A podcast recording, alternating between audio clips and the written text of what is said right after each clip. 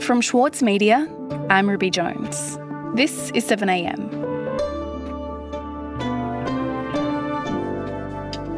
Once the United States military started looking for them, they couldn't stop finding them. Unidentified balloons were everywhere. The US military and President Joe Biden decided the best course of action was simple shoot these unknown objects out of the sky.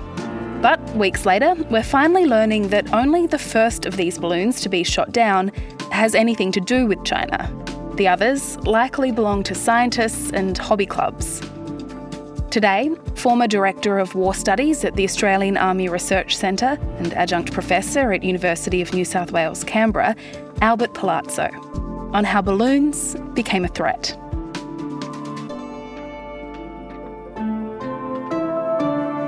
It's Thursday, February 23.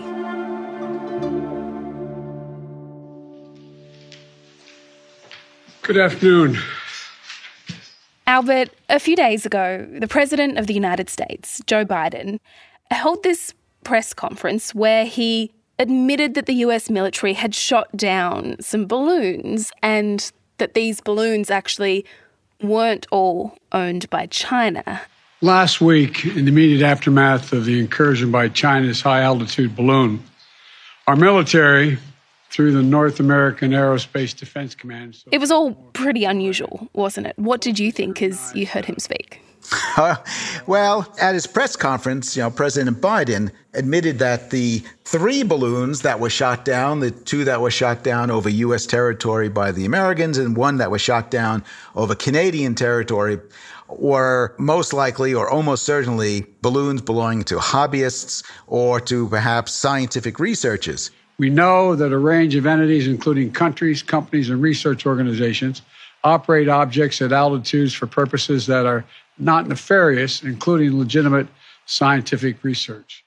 These kinds of balloons are going to be fairly common. Both universities, weather organizations, research organizations will be launching balloons to do atmospheric testing, to collect data wind changes. Plus, there are a lot of enthusiasts out there who also like to uh, put things into the atmosphere and see how they perform or collect data for their own personal interests or for the interests of their clubs. I've directed my team to come back to me with sharper rules for how we will deal with these unidentified objects moving forward, distinguishing between those that are likely to pose safety and security risks that necessitate action and those that do not.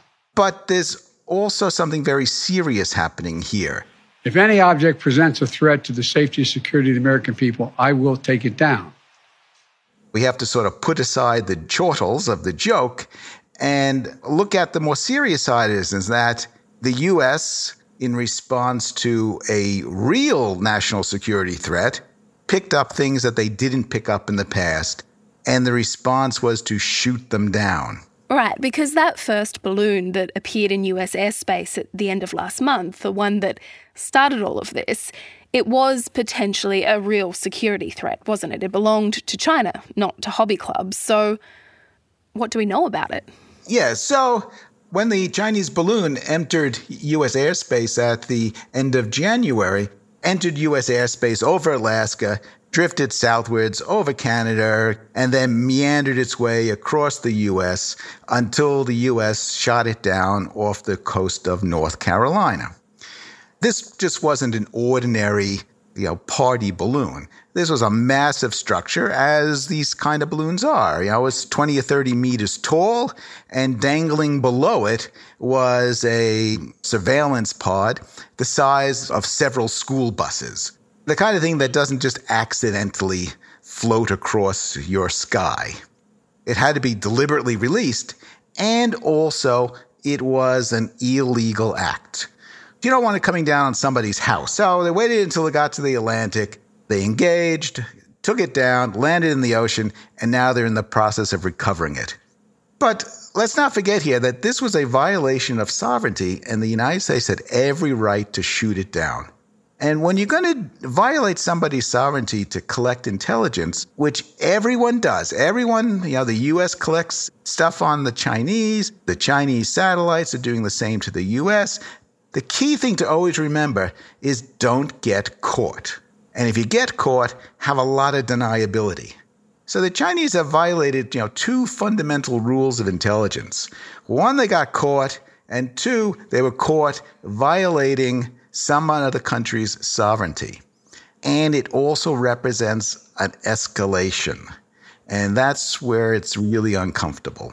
Right. And of course, we know all of this now, Albert, but in the early days, there was a lot of speculation about what these objects that were being targeted actually were. The US military initially didn't reveal much about what was going on, and so the space got filled by saying that these things might be UFOs or that China might have had this secret battalion of spy balloons. What are some of the theories that you heard?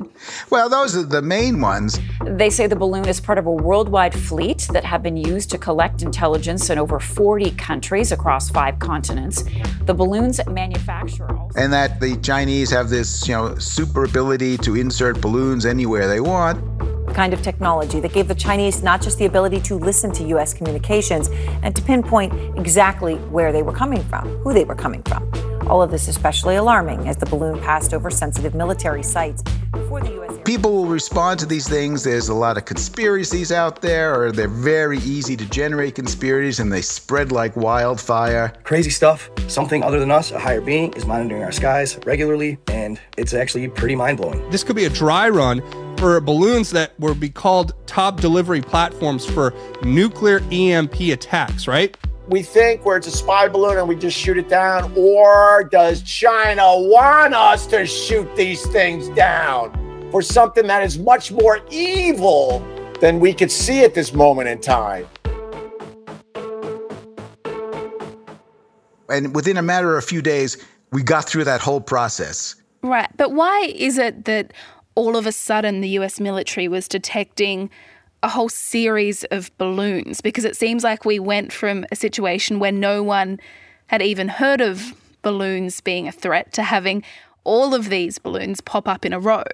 Yes, well, the United States borders are protected by a satellite and ground based radar network a legacy of the Cold War when they built uh, the NORAD system to protect the United States from a nuclear missile attack.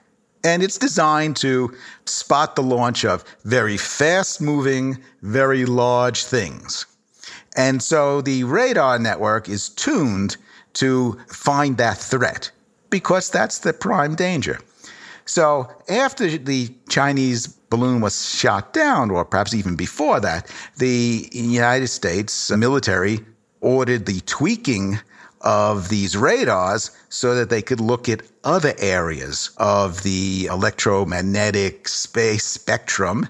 They took, you know, a system that was optimized to find fast moving missiles and had it look for things that are slower and perhaps have a lot less metal in them. so the systems are able to find that too, it turns out. Suddenly, the sky had more things in it of interest than it had previously because they hadn't looked for it. Mm, and it is fascinating, isn't it, that the first response when these things of interest are detected in the sky, things which we should note ultimately mostly turn out not to be threats, is for the US president and the Canadian prime minister to send in fighter jets armed with missiles to chase them down. yes, yes. But, you know, also on this, you know, we have to accept that President Biden was responding not only to national security concerns, but was also under considerable pressure from political rivals uh, or the opposition in Congress and within the states that were affected to uh, be seen to be doing something. Here's that opportunity for misadventure to come because you know the president came under pressure in the political space, in the American domestic space. Fortunately, in this case, it was, you know, nothing of serious consequence. And the next time we may not be so lucky. We'll be back after this.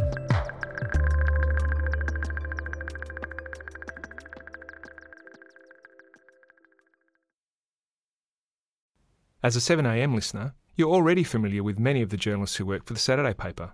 For a limited time, subscribe to Australia's leading independent news source, the Saturday paper, and you'll receive the Saturday paper's stainless steel coffee cup made in collaboration with Fresco, for free. Subscribe from just $2.10 a week. Simply visit thesaturdaypaper.com.au forward slash offer. For Sloane Crosley, writing about the loss of a friend may not have provided catharsis, but it did allow for the possibility of a better ending. Like you have this amazing meal that's this friendship, and then you have a really, really, really, really bad dessert with shards of glass in it. And then, like, the book is like, you know, those little chunks of chocolate that come with the bill. I'm Michael Williams. Join me for this week's episode of Read This as I talk to Sloane Crosley about her latest, Grief is for People. Listen wherever you get your podcasts. Albert, China has denied, of course, that this first balloon that was shot down is or, or was a spy balloon, and it's accusing the US of being hysterical in its response. The US, meanwhile, is saying that there is evidence that it was a spy balloon, and it's also refusing to apologise for shooting it down. Australia is saying that the US behaved in a measured way. So, what do you make of the public statements that we're seeing about this on both sides? Well, I, I would say the U.S. responded in a legal way. Whether it was a weather balloon, whether it was a spy balloon, or whether it was some other kind of social entertainment balloon, none of that really matters because they launched a balloon that drifted over another country's sovereign territory. And they didn't tell the country they were doing it. But the point here is that from the start, they did something that was illegal under international law and then have tried to justify by saying it's harmless. And whether it's harmless or not is irrelevant. The problem here is for China is that they got caught. And now they're trying to come up with a rational excuse for it. And it doesn't hold in any water because it doesn't go to the fundamental violation of international law the Communist Party has to send a message to the Chinese people that we're outraged at what these perfidious Americans have done. And that's fine. But I would hope that behind the scenes, through back channels, there's a other message being delivered quietly to the Americans saying, all right, you know, we did something that you know perhaps we shouldn't have and oops sorry. Because you don't want this episode to you know sour relations between the two countries. They need to start creating really strong channels of communication and understanding so that when something like this happens it doesn't escalate into very dangerous decision making the Chinese need to get to the bottom of this of how did their organization allow this to happen and jeopardize Chinese American relations at this time when the two countries actually need to start working together more closely. And the senior leadership in Beijing knows that they need to work more closely, and yet another part of the organization seems to have cut their legs out on that. And, you know, trips have now been canceled, engagements have now been canceled. And just like in the Cold War, a bit of, you know, making up now has to occur. And hopefully that will occur rapidly. Mm. Yeah, I mean, it's clear that the channels of communication and understanding aren't very open right now between the US and China. And there has long been this fear, hasn't there, that as the militaries of both countries come into closer and closer contact, that there could be some sort of miscalculation that leads to retaliation and becomes bigger than it needed to be. And so if you look at the way that this situation has escalated and, you know, balloons that aren't spy balloons being shot out of the sky. Do you think that this can teach us any lessons about how the kind of underlying fear that exists can lead to miscalculations? Yeah. In the sort of national security space, political leaders, Biden and uh, Xi Jinping, they're put into positions where they have to make decisions that have consequences under a great deal of pressure they need opportunities where they can either escalate if necessary and de escalate where it's appropriate. And since at the moment we don't have good channels to de escalate, for Biden to get in touch with uh, the Chinese and say, okay, what exactly happened here? The opportunity to make a bad decision is there. And then those bad decisions have a tendency to snowball. The big takeaway is that these two very powerful countries need to institutionalize mechanisms to manage these problems and eliminate misadventure or miscalculation. Right. And so if those lessons are not learned, Albert, what does this situation tell us about what could happen if the stakes were higher than balloons, if there is a, a miscalculation that could actually cost lives? Yeah. Yeah. One of the great fears we have is that there have been a couple occasions now, such as in, in 2001, a U.S. spy plane was flying over international waters, and the Chinese sent up two interceptors, and there was a collision. Uh, the uh, Chinese uh, plane and pilot were lost, and the American plane managed to land on Chinese territory. You know, for the Chinese, that was a great coup because they, they now had the opportunity to take apart an American spy plane.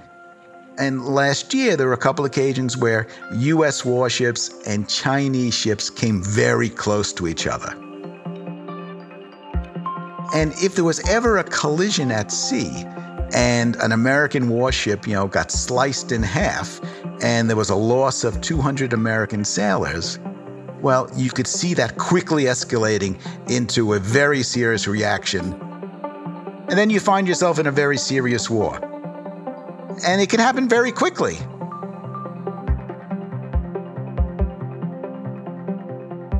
Albert, thank you so much for your time.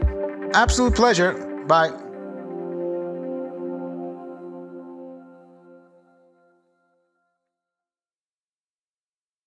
As a 7am listener, you value the story behind the headlines. That's why you should read Post, a free daily newsletter bringing you the top five news stories of the day summarising each of their key points with links to full articles from a range of sources. Get the news you need to your inbox every weekday morning with Post.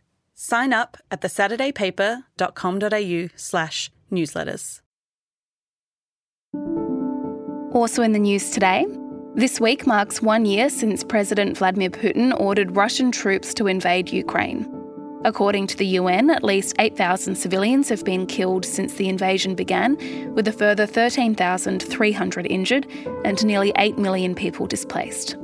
The conflict continues with US President Joe Biden visiting Kiev this week to meet with Ukrainian President Volodymyr Zelensky. And a court in Queensland has denied an application by the media to name a high profile man charged with rape. The application by News Corp 9, Network 10, and the ABC sought to identify the person charged with raping a woman in Toowoomba in 2021. Queensland law prohibits the identification of people accused of serious sex offences until the matter reaches a committal hearing. I'm Ruby Jones. This is 7am. See you tomorrow.